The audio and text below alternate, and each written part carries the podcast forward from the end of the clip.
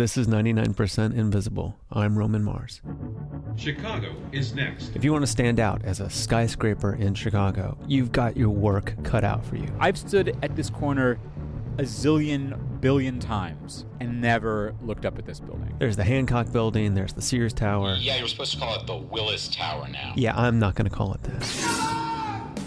And then there's my friend Dan Weissmann's new favorite building in the South Loop. A couple days ago, I was at the Cultural Center, and there's like a map of Chicago architectural landmarks. I mean, it's got zillions of buildings on it houses, everything. And this building's not on it. Even if a building is designed by a prominent architect, It's by this guy, Harry Weese, who made the DC Metro. He's a big deal. and even if that building has only three sides, it's like a triangle from above, Like a grilled cheese sandwich, cut in half, diagonally. and has these irregularly placed long vertical window slits, Just like a punch card or a Scantron card. it's still hard to stand out as a skyscraper in Chicago. 99% invisible. I remember the first time I noticed it, I was like, what is that building? And someone there was like, oh, it's the jail. My name is Jack Hartray. I was the project manager on the Campbell Correctional Center. which most people know as the Metropolitan Correctional Center, or MCC. It's a federal detention facility. It's where you stay when you're waiting to go up on trial in the federal courthouse, which is like two blocks away. When it was built, nobody much liked the idea of a federal jail downtown. The mayor didn't want this building built in the loop. It's right across the street from a club called the Union League Club, which is one of the kind of fancy elite clubs in the city. And people were like, we don't want prisoners, you know, mooning us from the windows of the jail. And this doesn't seem like it's going to be really good for property values. So there was a lawsuit, actually. But to their legal misfortune, they had to bring the suit in federal court. So the only people who were going to hear the suit were also the only people in town who wanted the thing built. They were federal judges. And I think it took them about, uh, you know, 12 minutes to get the thing kicked out of the court. It was impossible to get a judge that wasn't in favor of building the building. The architects in Harry Weese's group were tickled by the prospect as well. Jack Hartray, who worked on the building, said, I think everybody in the office figured that you had a certain number of unindicted criminals in the city, and then you had some that had gotten caught. and the MCC was just for the people who happened to have gotten caught. And because the architects took it seriously that the inmates were innocent until proven guilty, they thought, Let's make this as nice as we can. You know, somebody already looked at this problem. How do you make a, a really small space cozy? Harry sort of viewed this from the standpoint of the accommodations on sailboats.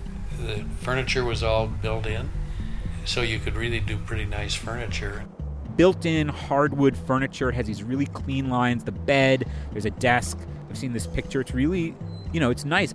We built rooms to scale in our office, and uh, my children used to come down and take naps, and they, they loved the interior space. It was, you know, kind of intimate and pleasant. It was cozy. Yeah. and those narrow slit windows I mentioned earlier, those are floor to ceiling windows to let in as much light as possible. But they're also built just narrow enough at 5 inches so that they were within the federal guidelines of the time to not need bars. Sounds really nice. Oh, it is nice. Yeah, no, it is. It's a, it's not a bad place to stay.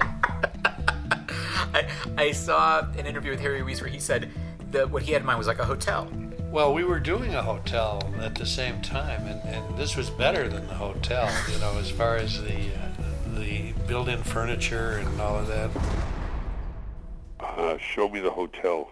Dan has a reporter's tenacity like you wouldn't believe, but he just couldn't get the warden to let him in to the MCC to see if all these beautiful Harry Weese interiors and designs were still intact. So I called around thinking, like, well, who gets inside these places?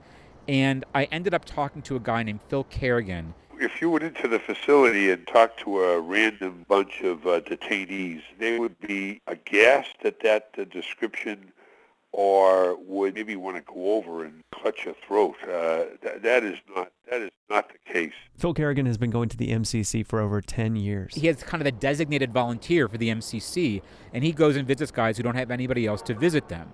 MCC is not not a star. It's it's very drab, uh, gunmetal gray. I- You know, the physical the physical facility is nothing to uh, to show off. the cells. The architect described them as being really nice. All this kind of hardwood built-in furniture, for instance. Ah, they're gone. The bunks are steel two-tier structures, no wood. And do you have sunlight coming in? No. The windows are generally frosted. Doesn't allow, allow for sunlight to come in. Uh, the- You know, the, and the place is old. It's definitely undergone some changes, and uh, uh, none of them have been for beautification. By the time Dan talked with Robert Bruegmann, who wrote a book about Harry Weese, he was pretty bummed out. There's something about this that seems kind of sad to me. You know, Harry Weese is a brilliant architect, and this seems like it's one of his signature projects. His conception is not what exists today. True, but you know, there there are Harry Weese buildings going down all over the country, and uh, uh, and that's true of uh, almost all architects of that period. So this is a minor matter uh, that the inside of a place that was never meant to be public has uh, has been changed. You know, it's it is after all not a hotel. Even if the warden had let Dan into the MCC, it wasn't the MCC that he wanted to see. And for that matter, it wasn't the MCC that Harry Weese wanted either. This is Chicago. 99% Invisible was produced this week by Dan Weissmann and me, Roman Mars. This program is made possible with support from Lunar, making a difference with creativity. It's a project of KALW 91.7 local public radio in San Francisco, the American Institute of Architects in San Francisco, and the Center for Architecture and Design. To find out more and see the punch card building for yourself, go to 99percentinvisible.org.